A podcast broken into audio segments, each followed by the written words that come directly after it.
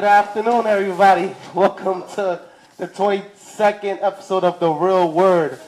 My deepest apologies for the lateness. Um, technical difficulties, a lot of different things occur. As you can see, we're at a different studio.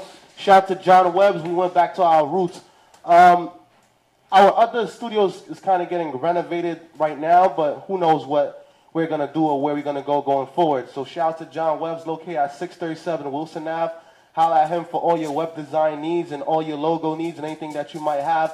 I'm here with my co-host. Your boy Pastor Sanders comes in the house and everything like that. Shout out to Sanders. And I'm here with two special guests. Two special guests. My name is Judy, Silfrene. Karen. Call me Karen. Ah, don't be shy, guys. Don't, don't be shy. So shout out to my guests today. And we're gonna have we're gonna have an awesome episode today. I know we're starting late, but better late than never. So Exactly. shout out to everybody that's been watching, shout out to everybody that's been supporting, shout out to everybody that's watching this live, shout out to everyone that's been watching and been supporting. We're gonna keep going, even with the technical difficulties, even with the time issues, even with the studio switch ups. We can't stop, won't stop, won't stop. Take that, take that, take that, and take that. Facts. So today's episode is gonna be called what, guys? Our topic today is trusting the journey despite the detours. Despite the detours. And many times in life we go through a lot of difficulties, we go through a lot of hard times, you know? Especially sometimes it's easier to quit than to keep going, and that's with almost everything in life. In regards to relationship, with school, even sometimes with your faith, sometimes with your faith it could be difficult to keep going. And like it's just hard sometimes, you know? So basically that's what we're gonna talk about today. So guys, what made you pick that subject today? Karen, you want to start? Karen Yeah, is she can like start. giggly today. All right, so let's start off with Judith. Judith, why why'd you pick that? Do do you feel like you went through a lot of the difficulties in life? I know earlier you was talking about how um, initially when you first started school, the career path that you're on right now, it wasn't your initial career path. Is that true? that is true, but you know we don't have to start with me because I think a lot of people, a lot of our viewers heard my story previously. That's true. Um, That's true. So what, like, we behind the scenes, we were having a conversation with Karen, and just talking about her journey and the things that she's been doing. Um, and it just brought up the topic of the journey that she's been through and like the detours that she had to take. And we just found that um, topic so similar because I also went through detours and Karen went through detours. So that's how we came up with the, the topic. So you wanna? So basically, tell us your journey, um, Karen. Tell us your career and everything. My journey is short. Okay. um, so we were talking about we had oh sorry into the mic. We were we started with college, right? Going into our majors because she was like, oh, I thought you were still into the medical field.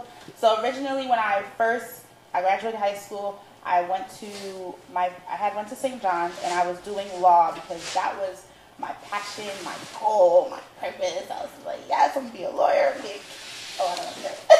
I was a kick A lawyer, but I'm gonna be a great lawyer. And then um, I had changed schools because let's be real, private school is expensive. I changed schools. I went to I went to York. Um, York College is primarily a medical school, as you all know. Um, so I changed majors, thinking that you know it'll be okay. Just change a major, not really knowing like no, do what you're supposed to do, do what you're good at. And um, the medical field was great. It was cool and all, but there's always something missing when you're not doing what your purpose is, when you're not fulfilling that that drive, that passion. Medical field is a great field, but it's just it's just it's not what I really wanted. What I woke up excited about. It's kind of more routinish. So I trans I changed my majors. I went to the political science major, and yeah, graduated in June. Got my bachelor's, and working in a law firm now. But um, yeah, also in the business aspect. So that's about it. That's my journey. And how's, and how's that coming along for you, working for a law firm and everything? Working for a law firm is great. Um, I work for an immigration law firm, Okay. so it's interesting, especially with what's going on with today, with the deportation, with ICE. You can come in and your client could be deported. You can come in and the whole family could be deported. So it's it's it's really tricky, but um, So question, so basically they, they can they, they come to the office Mm-hmm. and by them coming to the office right then and there they get deported right then and there. come into my to my personal, no, well not my Uh, personal, uh, but the my office of the law firm. So no, um, you have your court case, and if the judge decides not to grant you an asylum, Okay. if the judge decides not to grant you certain things, then yeah, you'll be. She'll the judge he or she will call for order of deportation. Okay. So they can either deport you right there, like they'll take you right there, or go home. By the time you come home, they'll take you because your your home address and all your your work address is all on file. Okay. So by then they already know where you work, where you live, where you sleep, where you eat, where you be. So it's not really. I mean, unless you have a second second place to go to then. That's crazy. So basically, I wanted to basically ask you, like, how does, uh, how do you feel about a lot of our Haitian people out there that are immigrants? 'Cause I know that a lot of them have been getting deported, right? Right. So a lot of the Haitians, I believe they're either on TPS or there's another one. Um, I forgot what it's called, but they're either on TPS or some temporary permanent status or something else. Okay. To me, my advice to them right now is to get to a law firm, regardless of the cost, do your monthly payments, do what you have to do, because a lot of Haitians, some of them knew, some of them didn't know that they were here Okay. illegally. Uh, most people knew, but it probably wasn't probably wasn't back in their mind like I'm good because I'm here, I went to school. But it is hard. Some of them cannot get an employment unless it's like under under the books. I think it's called under the Okay. books. So my advice to them is get that, get your lawyer, get your law, get to a law firm, get to work, do what you got to do. Okay. Because it's, it's, I believe they have till March. I believe that in March it ends. Your TPS ends for all Haitians. So, so when it ends, basically the thing is that, like, is there any way that they're trying to put at least legal status for them, or what, what, what, what is the Trump administration going to do basically? So what we do is we we do our best. Okay. we cannot grant you legal status, Okay. but we do our work to help you get legal status. Okay. But if you're not doing your end of the bargain, then you know, because there is work for the client to do as well. Okay. But um, we do our part. But all altogether, I could just say is apply. Do what you got to do. Don't wait till when it's over to apply either, because it's harder.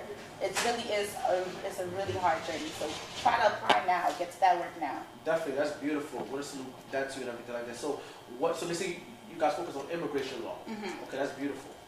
And what makes you get into that law other than? Other than- Well, my main goal is to work in constitutional law and have my business on the side. Okay. On the spot. That's okay, I mean, it's- on the side. I can't even on the spot. um, yeah, you just work in your favor. Okay, that's, that's beautiful. So I wanted to basically ask you this. Um, I was about to basically ask you this. So tell us about your app. Um, what happened to Judy? Well, well, the thing is that the last time Judy was here, she talked about basically her being a teacher and everything like that. We're definitely gonna get back to Judy, but you know, about that 'cause like I said, we want to support you, we want to promote you, and this show creates the platform to doing that, which is a beautiful thing and everything like that. So, okay, so okay, I said this story a thousand times. I won't start it now. okay, okay.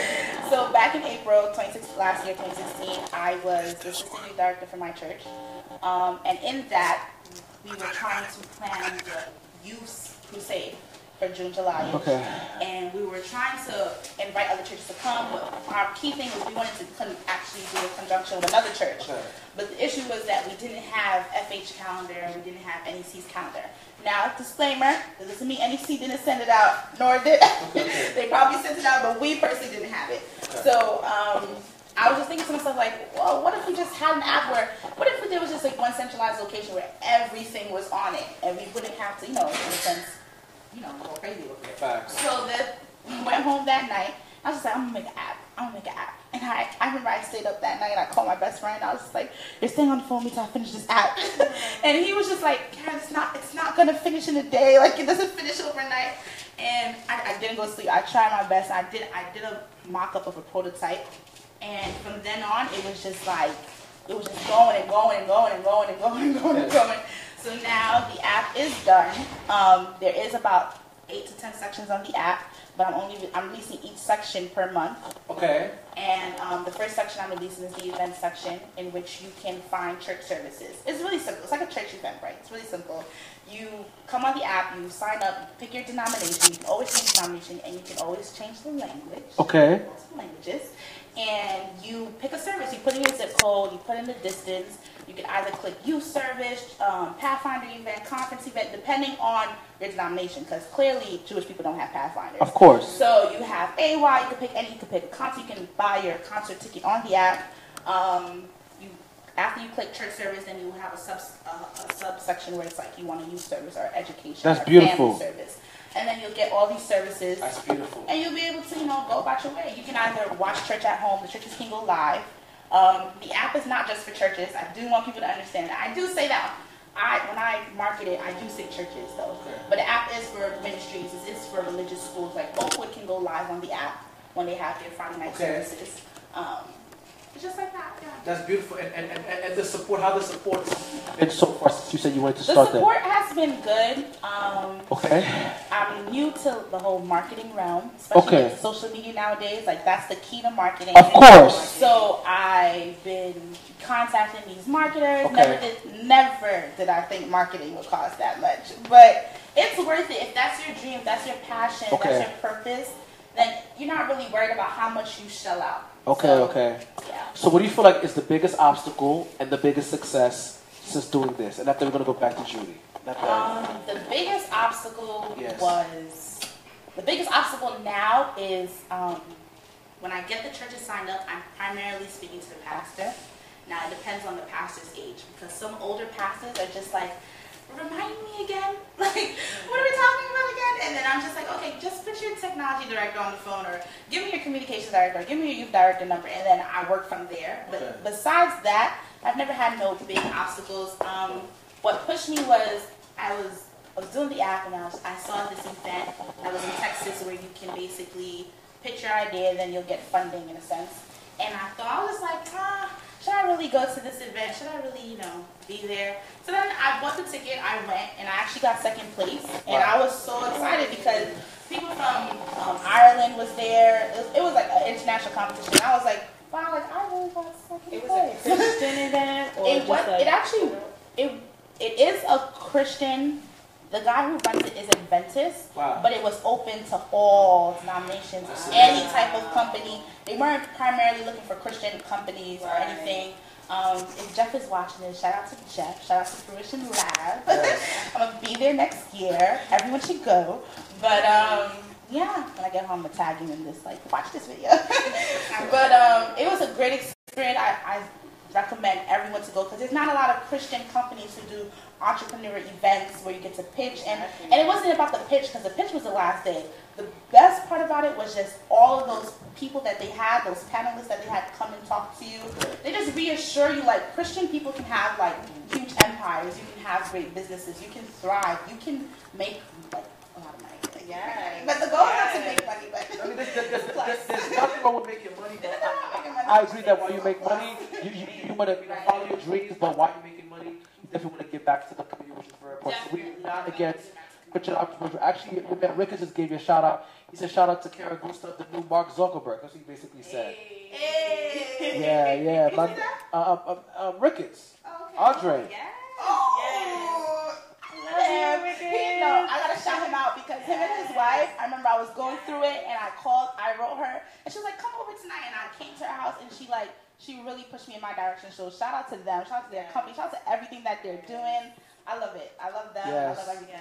My man, um, you were said. Salute to you, my man. My cousin Marie's watching. Sonny's watching.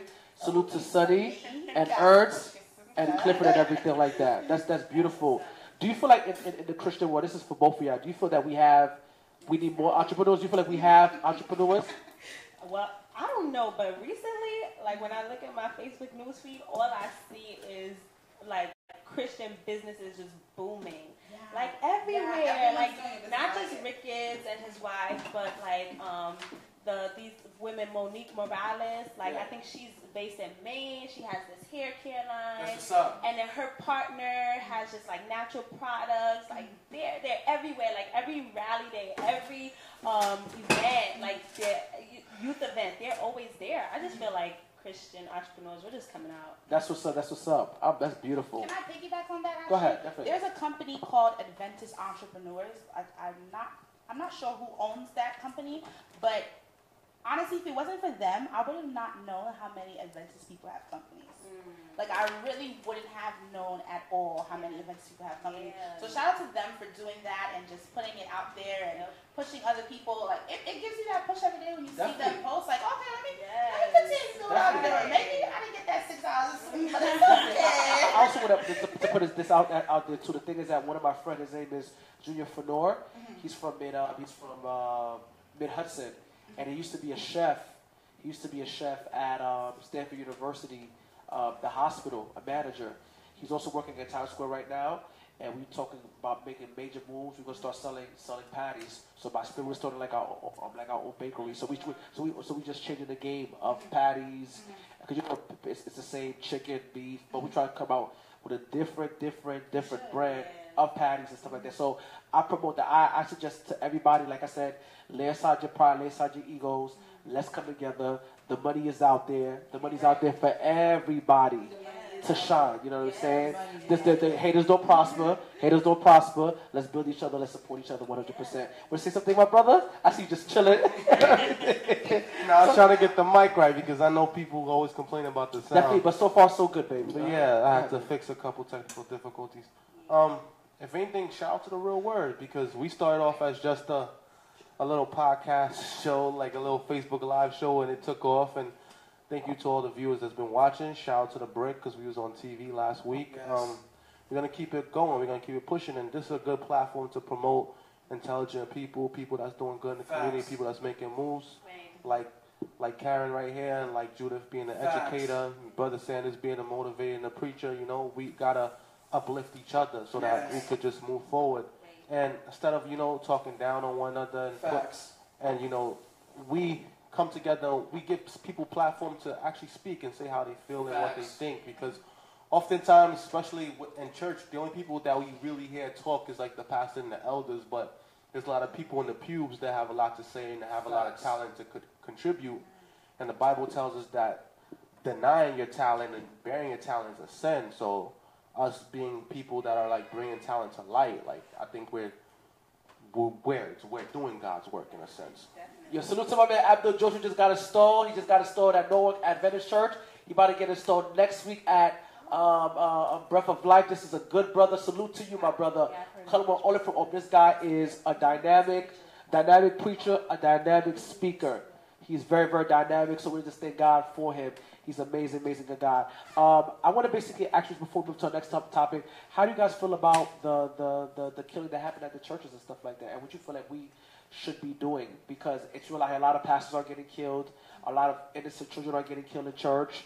Um, a lot of a lot of innocent people are dying. So the people were talking about should we have guns in church, like the Nation of Islam? Like how do you guys feel about everything? Um, we can start with Ricard since Ricard been doing a lot of technical difficulties. we want to be fair, you know what I'm saying? So what you think, baby? So you um, know. I think certain big churches do have security and they do have like say for example if you have a church and and a member of your church is like law enforcement, then they can like help protect the church at that time. I know some churches like that's one of the roles of the deacon is to maintain order and to make sure everything is going right in the church and to make sure like everything is going accordingly. Um, to say that we need armed guards in church, I feel like that would defeat the purpose of being a Christian where we believe in a God that protects us. But at the same time, we do live in a time where evil is running rampant and it has no respect, not even for church. So there's a lot of different things that I feel is going on. Um, I think what happened was really unfortunate. I think there's, I think there's more people with mental illnesses than there are in hospitals, and I feel like not all the people that's mentally sick are in the hospital. And I think when these people are, I guess, out and about and not receiving the necessary care then this is the outcome of it. Like, it's funny because ironically, I got a degree in law and paralegal, but then I, I, did the law firm thing for like three years, and then I ended up in social services, and now I currently work at a MICA shelter, people with mental health issues and um, addiction problems. So like most of the time when they act out, like say for example they do something violent, they don't necessarily call the police, they'll call the ambulance, and the ambulance will take them to the hospital, and they'll be on 24-hour hold because they have already been diagnosed and been evaluated. They have psychosocials that's showing that like these people have like a certain mental disability. So if they put them in jail, they won't get the help. They'll just end up back in jail. But if they bring them to hospital, then they get treated, and sometimes they gotta be put on meds to you know um, balance out that chemical imbalance that they might have within themselves. And I feel like that could explain a lot of what's going on with people outside. You know, sometimes they shoot something up or they kill someone or they get into a fight or they do something crazy. And you're like, yo, what's wrong with this person? This person is crazy. Like they snap, but that person was probably crazy the whole time. It was probably just no one was paying attention or they never got diagnosed mentally. And then as a result of that, like I guess when a certain opportunity arose, mm-hmm. like they just let go. Like I remember the other day it was it was a client. He said that his wife divorced him and his wife kicked him out the house, which caused him to be homeless. Wow. And this guy has a master's degree in I can't even remember, but now he's in a homeless shelter and she took the house, she took the kids, she took the car, and it drove him basically crazy. so like, you so so he came in and he's talking to one of the social workers and he's like, I'm gonna kill my wife, I'm gonna kill her. And like they was like, what? They was like, okay, stay right here. so they called the they called the police and they called the ambulance and they had him on. He was in there for like a good week or two, and he was just in the hospital that whole time. And you know, he was in the the room with the padded walls, I guess. Mm-hmm. And he came back today, and he was speaking to me, and he was saying like he can't be here for too long because of his um. He, he said he has COPD, and there's too much people in there smoking and whatnot. He needed to get out, and he was saying like he always tell people about what his wife did to him, but like that that's piggyback on something? Yeah, go ahead. said? Go ahead. Sorry, I'm, I'm No, no, no, no, go ahead, go ahead. Do you really feel like I'm not knocking like because I don't know much about it, so I'm not gonna make it seem like I'm what I'm saying, what I'm promoting is correct. But do you really feel like that's actually the proper way to go about it? I feel like a lot of time when it comes to like mental health, we think like call 911, and maybe like the first step is best to call 911 rather than just sit down and speak to a person who's you know acting irrational, um, which I think is actually the best step to call 911 first. But do we really think like putting them in jail or locking them in a padded room is really fixing the issue? Locking them in a padded room stops someone from dying, stops someone from being hurt.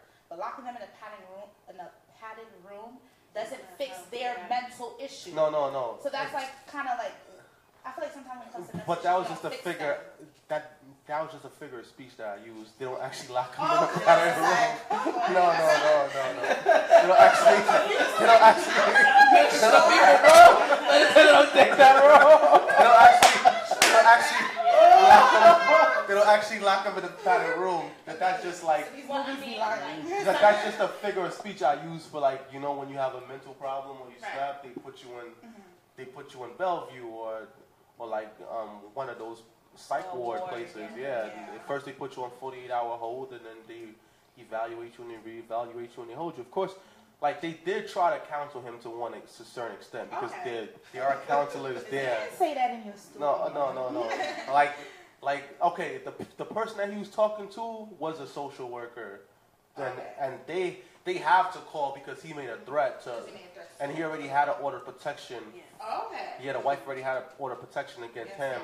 So like they had to document it in case like if they just ignored it and he went to go kill the wife, they're like, okay, who did he tell it to? That's right. Right. Yeah, the same thing if he went to like a therapist and he like, yeah, I'm gonna blow everything up. Like, the, yeah, they have that um confi- confidentiality agreement, but at the same time, if he's and risk is putting himself at risk or others at risk, you Right. gotta take certain precautions for that as well. And, and I think also um, because we brought up mental health and with the Texas killings too, the fact that the guy he was an uh, army veteran, like that plays a role too. Like what are we doing for our uh, like military families? Listen, America treats the military veterans terrible when they come back. Yeah, Um, like No, what but are we he doing was, to help he, you said he their was a veteran? I didn't He was that. dishonorably discharged. Right. So Oh, like right. in a sense that he, since he was discharged dishonorably, he probably didn't receive the same benefits as as other veterans. But yes and no in regards to veterans being treated good. Yes, in the sense that they get free health care for life Okay. and certain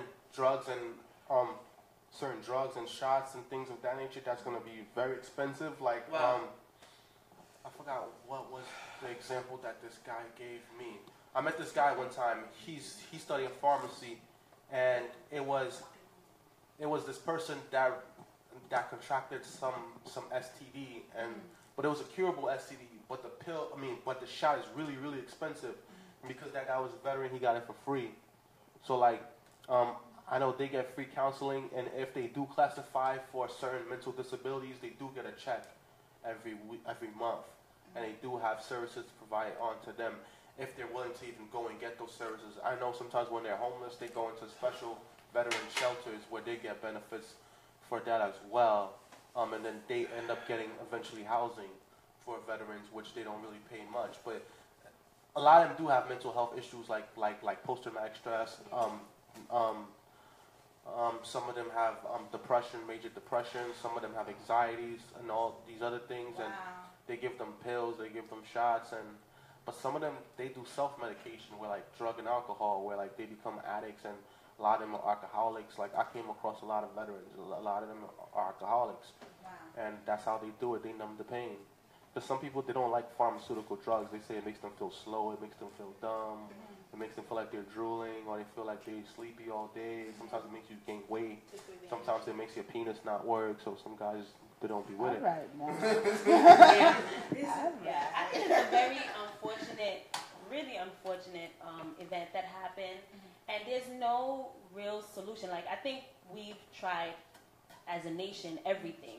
Like we've tried um, with the gun laws, enforcing stricter gun laws, but then you have people who are like, no, they like their guns. It's a hobby. You just have to put it in a, the hands of a responsible person. Um, we've tried mental health. Okay, we're gonna take care of um, people if they're a mental health case, and But it's have just we like really done a lot for like the mental health aspect? I feel like we've done some work, but we haven't done a lot. But li- listen, even in our churches, we don't even tackle mental health. You know what I'm saying? Like, like, We don't we, we- really- we don't tackle depression. We don't tackle. We don't, we, We we don't tackle suicide. But before I continue, I want to give a shout out to Renee. She says she loves the background, You- and she also says too, um, congrats on your app as well too, Karen. Oh, thank you, girl. Yeah, yeah, Girl. yeah. I'll see you on YouTube. I follow you. Go ahead, bro. and I see Abraham watching as well too. Go ahead, brother. No, I'll say from like before how it was where like they had mental people who had mental illness and they would either kill them, like you know how some people they had handicap or kids that had mental retardation and they would kill them or they would leave them somewhere and just go about their business. To like they would bring them to like certain hospitals or like like those nursing home places and they'll leave them there to die, or like they'll just leave them with a family member that's like oh stay with this family member. Hopefully they'll take care of you, and to now where like they actually you know they're actually like getting help. Like they're getting um they're getting help as in like there's more research that that was done in the field. You have you have caseworkers you have like professionals you have you have like social workers you have um therapists you have um drugs that will help these people so it's, it's different from like what it was before i would say Uh-huh. That's cool. That's what's up. That's what's up. Yes, yes, yes.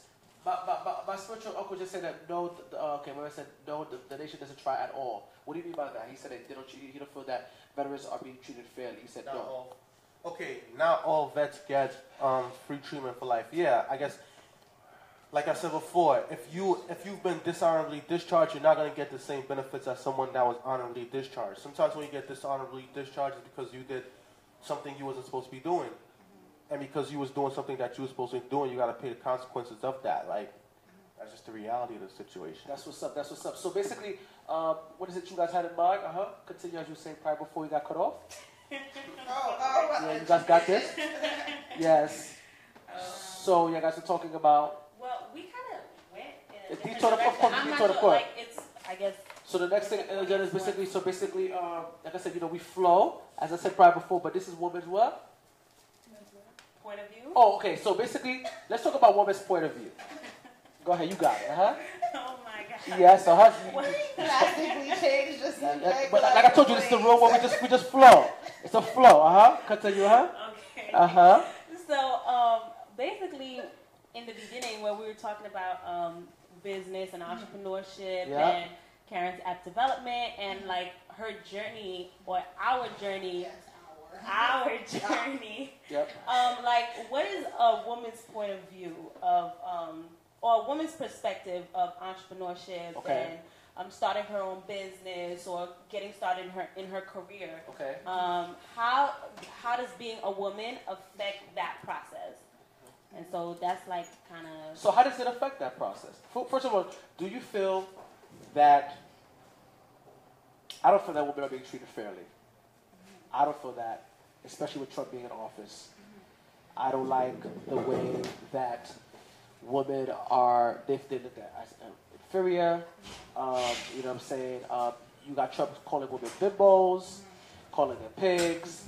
I don't approve that whatsoever. Rating them. Rating them, grading I them. feel like even though okay, But, I mean, it's a universal fact that women are not treated fairly. That's a But fact. at the same time, Facts.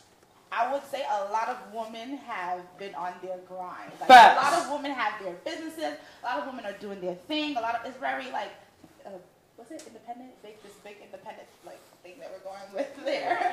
Even. but like, I feel like a lot of women are doing their stuff. But I feel like the now issue is it's always an issue of women being treated unfairly. But the now issue is are women helping each other? And, and, and, Like, eh, I eh, could be, Facts. let's say I was, you know, far developed into my app, doing my thing, and you came to me with an idea, and I didn't, and I had the funds to support you, and I chose not to support you because I didn't really want to see you win.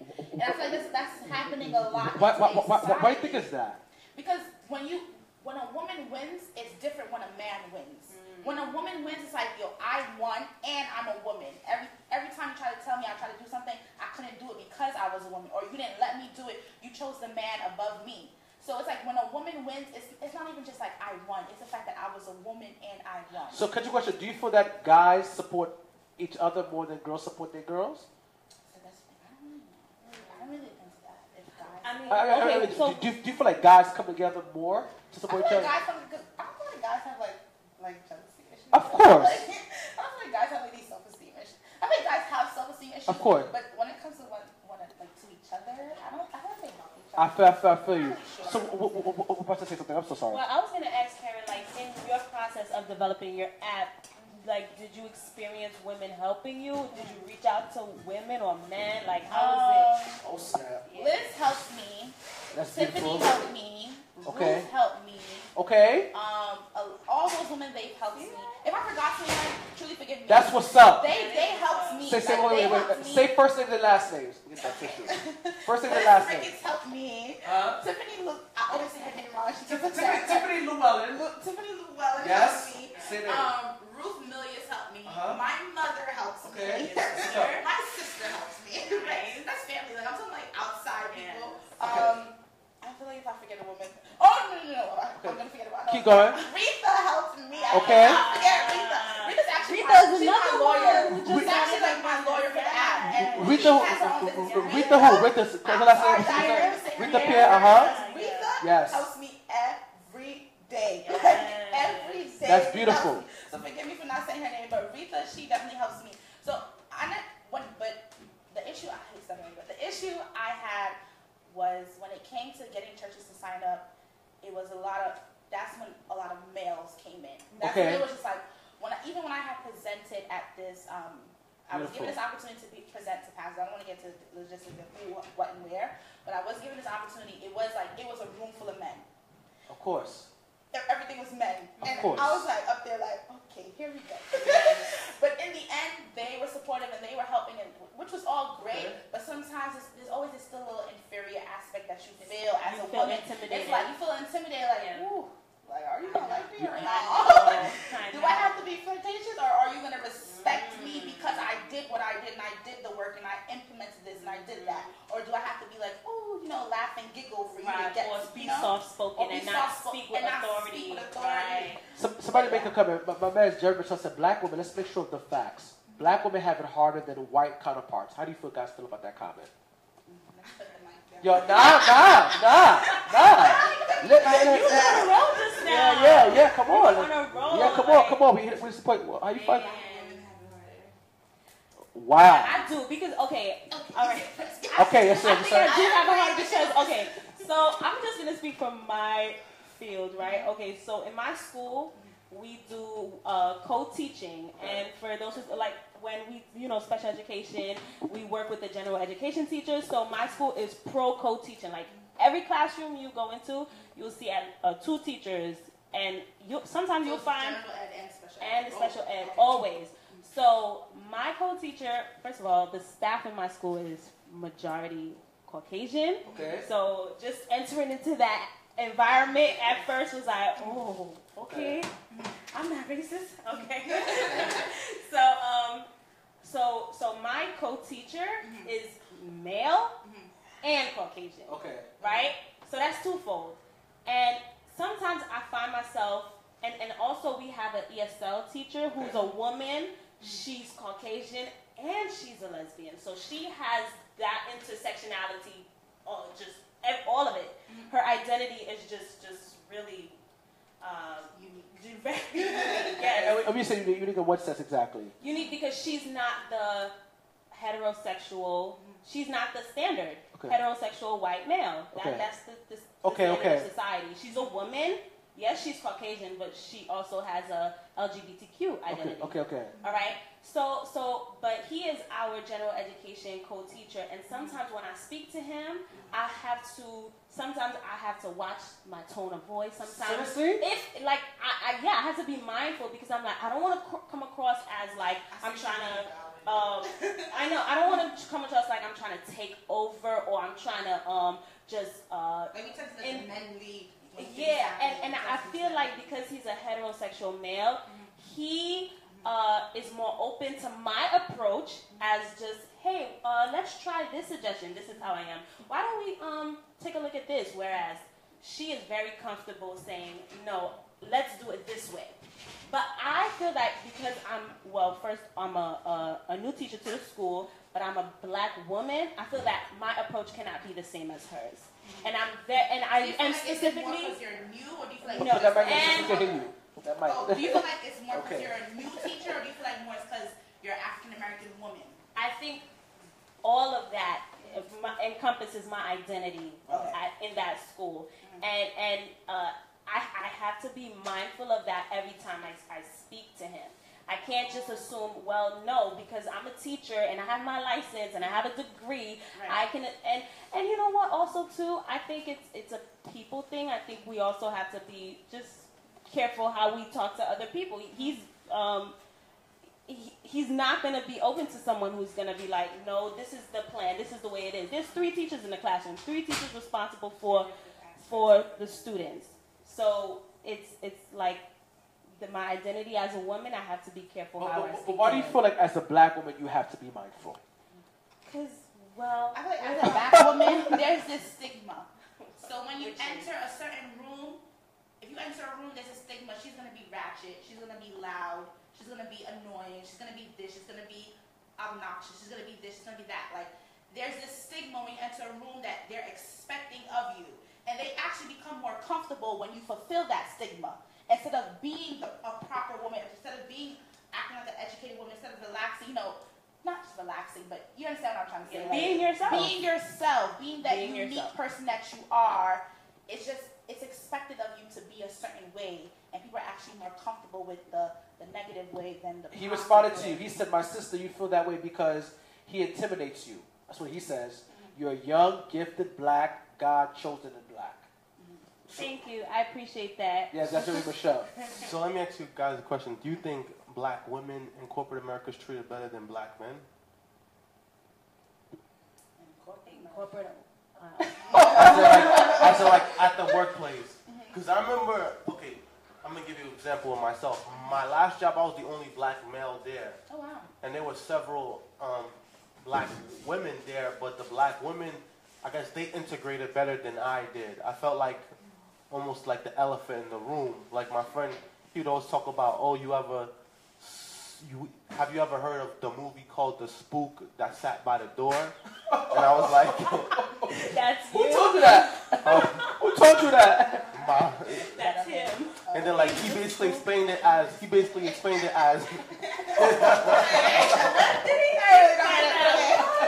he basically he basically explained it as like in certain offices like that when there's that one token they sit them by the door to be like okay see we've fulfilled our agreement. Because you know like We're you, you, Yes. you have to have a minority because at that office I was the one black guy, they had one Asian girl, Yep. they had maybe like three black girls, and the rest were like white. That reminds me of a, um, a Cosby Show episode where um, Cosby he um, loved to play golf, him and another friend, and there was like this golfing organization that was um, all white at 1st but then you know during the Cosby Show time, that's when the um, rules started changing about race, And so then the bigger golf organization was like, um, no, um, teams cannot play unless they have at least an African American person or um, someone other than white on their teams.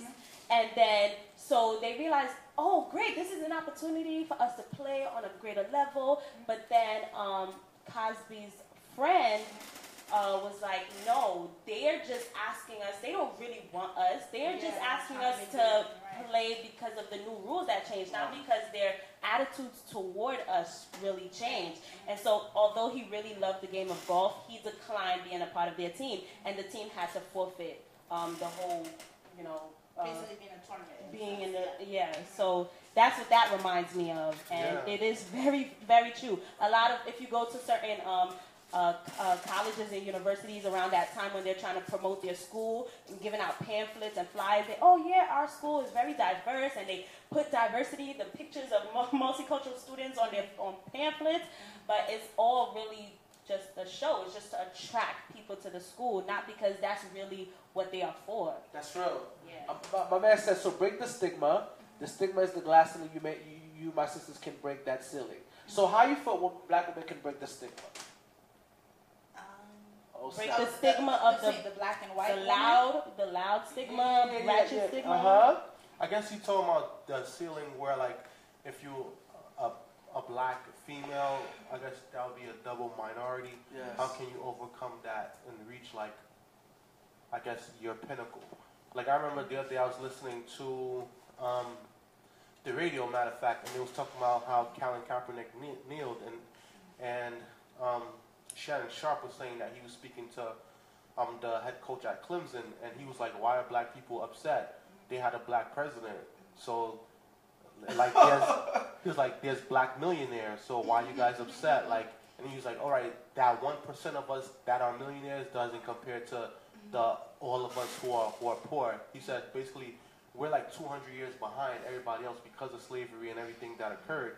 And he was like, so when you say that, oh, there, there was a black president, so what does that mean? What does a black president that we have have to deal have to do with what the struggles and inequalities that we're facing till this day, still at this point?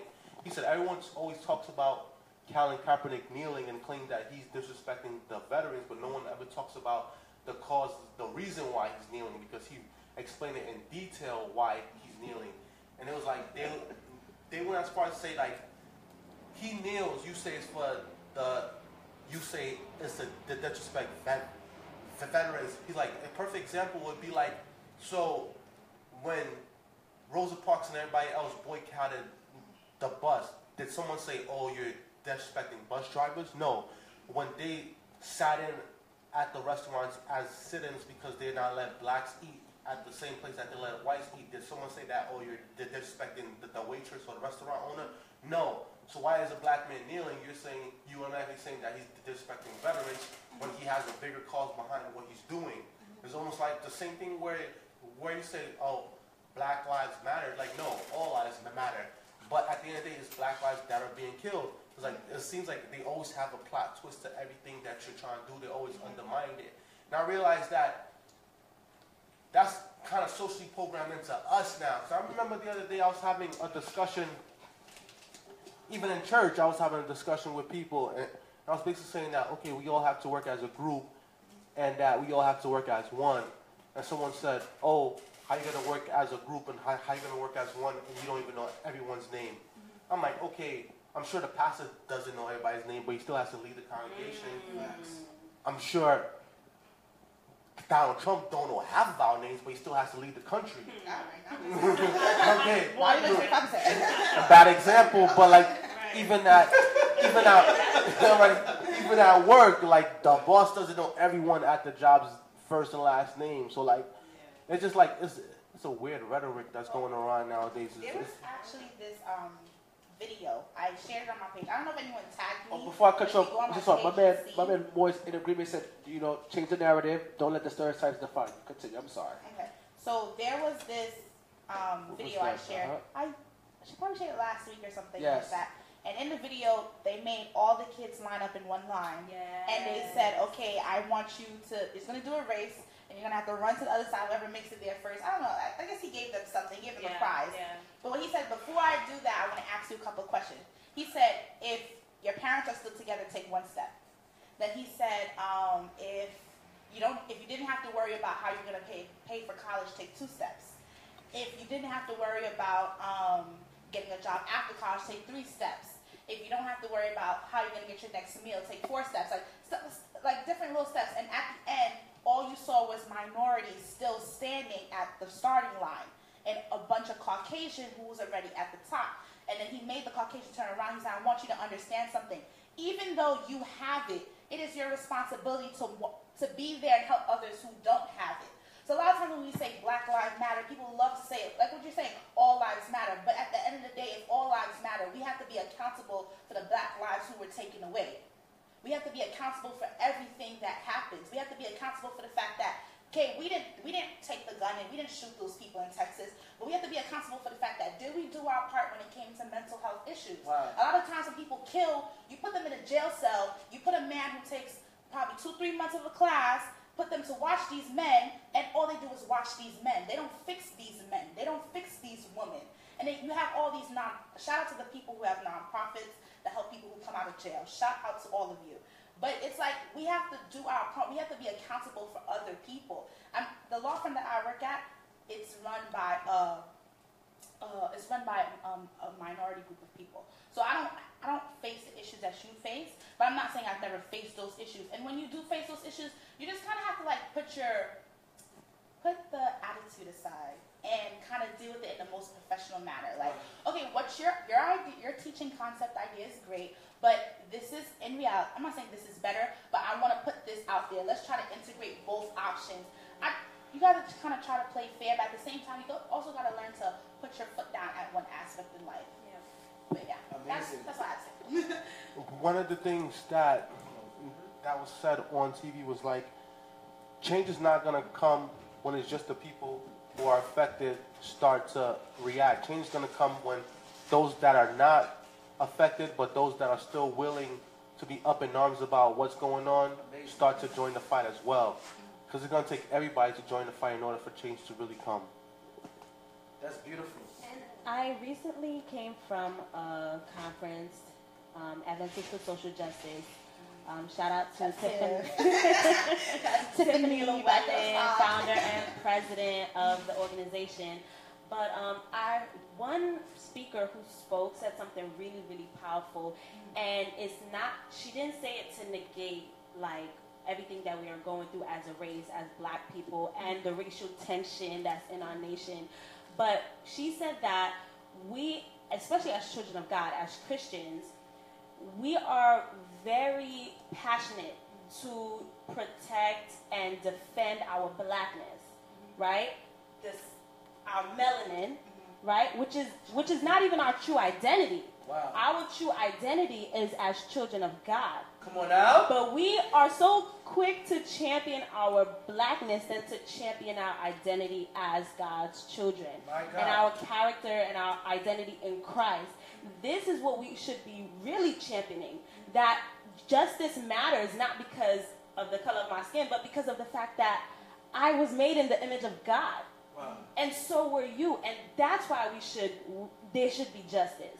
That's why justice should exist. And so that was really, really powerful to me that the, uh, that the fact that we, the reason, the reason why we are fighting this fight is not to, is, is not for race, but to fight for God's kingdom. That's, that's the reason behind this fight. And uh, that's just a, a different perspective that I wanted to, to throw out there. Wow. Amazing. So we about to we about to close. I don't know if you have Can any. Go ahead. one I'm so sorry. thing? Yes. One small thing. Say before. something there. Um, something I learned two, three weeks ago at a Bible study. I've been waiting for an opportunity to say it so others can hear it because it was Wow. amazing when I heard it. Wow. But um, it's just a biblical example because we didn't get to the biblical, we didn't get to say anything biblical yet. But um, when it comes to trusting your journey, I had a very hard journey last year. And one thing I will say is that if it's if it's your purpose, as hard as it gets, keep going at it. Um, in the book of Joshua, Joshua 10, verse 12 to 13, Joshua was at war. Don't hate me if I remember the war, who he's at war with. But Joshua was at war, and they weren't winning. And Joshua said, God, hold the sun. And hold hold the sun for a day. Like basically hold the sun. And God held it for a day. God literally held the sun and the moon. Meaning that it never got dark. And the sun stayed out. And the sun never moved. The sun never moved. And like use that use that um basically use that biblical example to continue in your purpose because sometimes we need that biblical speaking sometimes we need that you know that um basically to keep going and just God held the sun. Like I don't even know how much more I can No, go no, into no, that. no, Like, you know what? God literally He held the sun, and it's so so yeah. he could win. So Yep. his whole army Yep. could win Yep. because that was his purpose. Don't let these little obstacles get to you. Don't let anything get to you guys. That's like right. just keep going. You could you could have it all. Yes. I'm, I'm very big on that. You can have Yeah. it all. I think and uh, not to make it keep going, I know we gotta close, but it's crazy because um, Pastor Donna Roll, if you guys know him, he's like a pop-in pastor. He preached a sermon on that story, and he was like, the the key for me when he um, preached that sermon was like. You know how when it's daytime in one side of the world, it's nighttime in another side of the world? So Joshua prayed that prayer, and God held up the sun. So it was daylight on both in sides. no no no it was oh. daylight in joshua's side of the world right and it was still nighttime in another side of the world when like can you imagine for however long the sun was up right that's how long nighttime was in that other part of the world people were probably waiting for the sun to come up on their side waiting for business to start opening waiting for schools to start opening and they're like oh that's how eh, powerful Joshua's purpose that's how was. powerful Fulfill your it purpose. affected people Yes. on the other side of Yes. the world.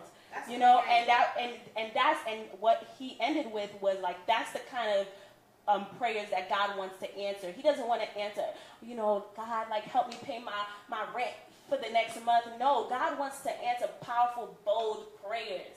You know, like we are. He called us the Joshua generation. Like, are we courageous enough? Are we bold enough to pray those kind of prayers?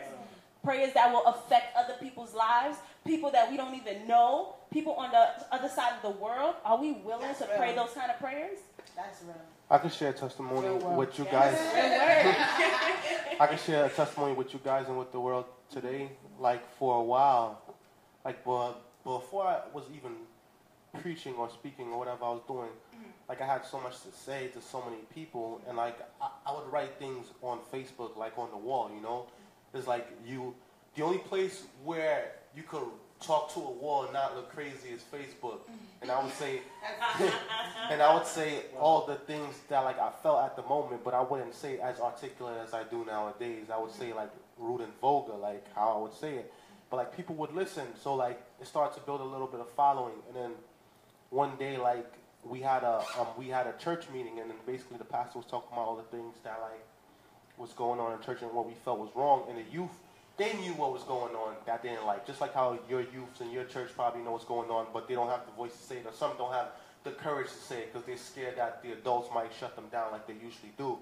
So like, I just stood up because I didn't care. Like the way my father raised me, because well, the, the way I saw my father, like my father was always a loud mouth. Like he didn't care who who he offended. If he had something All to say, right, Gully. He got Gully with people. so, like, like even if he stuttered for like 20 minutes, what he had to say, he got out, and then he just was like, whatever, and he just got up and left. And so, like, basically, like, I guess I took part of that, but I also took like my mother's common sense and my mother's heart, so it mixed, it mixed in well, I could say.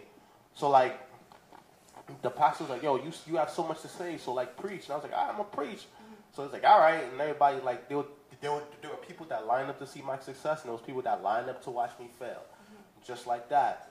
And I said what I had to say, and people listened, and it kept going, it kept going, it kept going. Mm. And like as the as the following continued to grow, I pray to God that God like, what's a way that mm-hmm. I have so much to say, and there's people that's willing to listen, and I wished I had a way where I could contact them more often and give mm-hmm. other people that got something to say the platform to say it, because there's so much talent around us, and there's so much things around us. Like I know it is because on my way up, it was a lot of people that helped me grow, and there was people that like other people felt like wasn't good enough. You understand? And those people, I felt like they were great. And like when I had the opportunity to give them the opportunity, I gave them the opportunity. like anytime I had, anytime I had the stage, I shared it with other people because, like honestly, I, I don't really care for the light. Like if someone's listening to what I have to say, I say it, I keep it pushing, but like I don't like to stay in the light too long, you know, because then everybody starts to look at your imperfections and they put it under a microscope. So like I pray to God, like how can I reach the people more often, say how I feel, and let it resonate amongst the people and share it with other people. And this show was one of the the ways where my prayers were answered. And now thousands of people watch this a week, but at the same time, it's a struggle. It's hard, you know. It's because we gotta pay for production out of pocket. We gotta use our time. And any time that I spend on this show, anytime I spend in front of the camera for you guys, I'm I'm losing time away from work. I'm losing time away from family. I'm losing time from like other things that I have to do. But at the same time, I know this show is bigger than me. As in, like, there's been a lot of times where I felt like I wanted to quit. A lot of times, a lot of times I felt like, yo, I'm spending money. Like, I'm money that I'm taking out of my pocket is basically taking food out of my family's mouth. It's money that I could use to pay off debts, bills, things that I'm doing. You know, like I'm paying all this out of pocket, and I make no money off of this show. No money at all. So like, so when you see like when you see, oh yeah, I like your background. Oh, you should better the sound. Oh, you should better the video. You should better this. Like at least contribute. At least try to help. At least motivate us because there's times where I don't want to continue doing it. Even today, we started like an, a half an hour, 45 minutes late, but we still gave you the show because we know people are home waiting for this show to come on. There's people waiting for the show to come on, and we not only give you a show, we actually work in the community. We gave away 2,000 diapers and 3,000 wipes. And we put money out of our pocket into that too. That's a fact. And nobody else that I know of did that within Fact. our community. Facts. And now we're trying to give away like over 50 turkeys. Where's the donation? So far we only got $37. We're trying to donate these turkeys in two weeks. You know, an average turkey is 15 to $20. That's it. 15 to $20. Facts. You know? But you know what? Karen said something very powerful. Um, behind yes, you did. Yes, you did, girl. Um, when GoFundMe instead of GoFundMe, it's God funds me. Yeah. Oh, that's God coming on my app. funds you. You know, so you don't even have to worry about the donations coming in because donations will come Facts. from people that you don't even expect. You're not even True. expecting because God is going to send them. That's true. That's true. So don't depend on um, the, the pennies or whatever. God is, is funding you. God is funding the show. God is going to fund the work that you guys are doing, Facts. the projects that you guys are doing. And, and I want to add to what you're saying too. The thing is that we have a lot of people who wants to donate. I know for a fact. I gotta um, confer back with the uh, police department. They're gonna give turkey. I spoke to this politician. Name is Di- uh, uh, Assemblywoman uh, Richardson. She wants to donate as well too. Um, I know several people want to donate. I know Gasman, Hebron, but the thing is that we definitely need people to contribute. Uh, we're already gonna pick up 25 turkeys coming up in Poughkeepsie next Friday, but we want people to donate and be part of the cost. Because like I said, it, it, it does cost. Because I'm taking bread, and he spent, he invested a lot, a lot. But we need donations, we need contribution, we need people to participate. We don't need people just to be watching, like, oh my goodness, they did it again, did it again. Oh, you guys are doing your thing. Okay, no, no, no, we need that. We need it's, it's a whole collective of us to come together and to help each other and stuff like that to make it the difference And and everything. We there. end, my company's name is The Religious Square. Um, the Religious Talk about it, talk about it. TheReligiousSquare.com. Follow us on the website. Um, we are looking for brand ambassadors. I do pay people in different states to get churches to sign up. So come do that. Do what you want to do. It could be in Okay. any state. It's 50 states, 51. I don't know the Puerto Rico state now, but it's not just a territory. Okay, 50 states in one territory, but a couple territories. But hey, You're doing great. um, you know, support it, thereligioussquare.com. Check the website out. You know, get your church signed up. Hit me up. Amazing. Shout out to Karen for putting out that app. Like, that's what we gotta do as a people, especially people that trying to be successful. Find a need that people have and provide that need and that service, and do something that you love and something that you're motivated about. The money's always gonna come afterwards. Like when I did this show, I wasn't worried about the money. When I was preaching, I wasn't worried about the money. Yes. I was just trying to do it because it was a need. It was a need for this conversation. It was a need for people to talk about certain things. It was a need to put certain people on the platform that has something to say. I always say, whoever want to come on the show, just contact us and just come on the show and speak about what you want to speak about. Um, shout to all my supporters and our supporters of the show, but shout to the people who try to like discourage us and shout to the people who try to like throw obstacles in our way. Because regardless of what obstacle it might be, whether it's bad mind, negativity, financial issues, or like even the building issue, we still gonna keep going. Like I said, we can't stop, we won't stop because this is bigger than me, this is bigger than Sanders, Facts. it's bigger than everybody else, you know? In just what, five months, we already on television. And if we give you another five months, we probably get our own network. Who knows? Because it's bigger than all of us here. Exactly. You're gonna network, whole empire. Don't- don't Exactly, exactly. put- So- no so- ceilings. Don't even put yourself in the cap. Like you know. Exactly. So, so with that being said, I just want to let you guys know that, like I said, guys, donate, donate to the cause. We want people to www.gofundme backslash the real word W O R D. That's gofundme.com backslash the real word. The average turkey is fifteen to twenty dollars. That's what we need. Shout out to all the people that donated so far. So far, we got the thirty-seven dollars. We could buy what, like two turkeys. But even if we just buy two turkeys and we feed two families, those are two families that will remember what we did for the rest of their lives. That's facts. So even if we just feed two families, that's two families more than nothing. So Facts. we're gonna do what we could do. Okay, okay, that's what's up. So, guys, it was real. You guys enjoy yourselves. Also, too, I have cards for those who want to go to TNG restaurant. Seven dollars off of whatever you're ordering and everything like that. And also, check me out. I'm about to sell some patties with Junior. Support black businesses. Support Karen. Support Judith. Let's make it happen and let's get this money together. And we're gonna close out with a prayer. Who would like to pray? I close. We close? You pray? Uh, we I close? pray. I Okay. pray. No charge on it. Okay. Father God, I just want to thank you for the opportunity. Thank you for everything that you have done for all of us. We come from work, we do what we have to do, we continue our business, we continue going on. Father God, I ask you to please bless us, not only us, but bless our viewers, bless the people who don't view, bless the viewers to come. Father God, continue to protect us and bless us, strengthen us to continue on, Lord, no matter what obstacles, no matter what the devil puts in front of us. Father God, hold the sun, hold the moon, hold it all for us. And in the name of Jesus, I do pray this prayer. Amen. Amen. Shout out to everybody that watched tonight, we see you guys next week. Hopefully, we on time. Please donate www.gofundme backslash the real word, and continue to watch the show, share, put your friends on, tell somebody, tell somebody, tell somebody. We're gonna be on TV again um, this Friday at 7:30. More details to follow. If you come on the show, you get to be on TV. So hey, um, just keep donating, guys. Keep supporting. We thank you. We love you, and we're coming with that turkey drive. I need you guys to donate them turkeys, man. If you can't donate money, donate a turkey. Every family should give at least one turkey to a family that don't have it. You, if we here preaching the ministry of God, we might as well exercise the ministry of God. You understand? So that's all I got for you guys. Yes, definitely.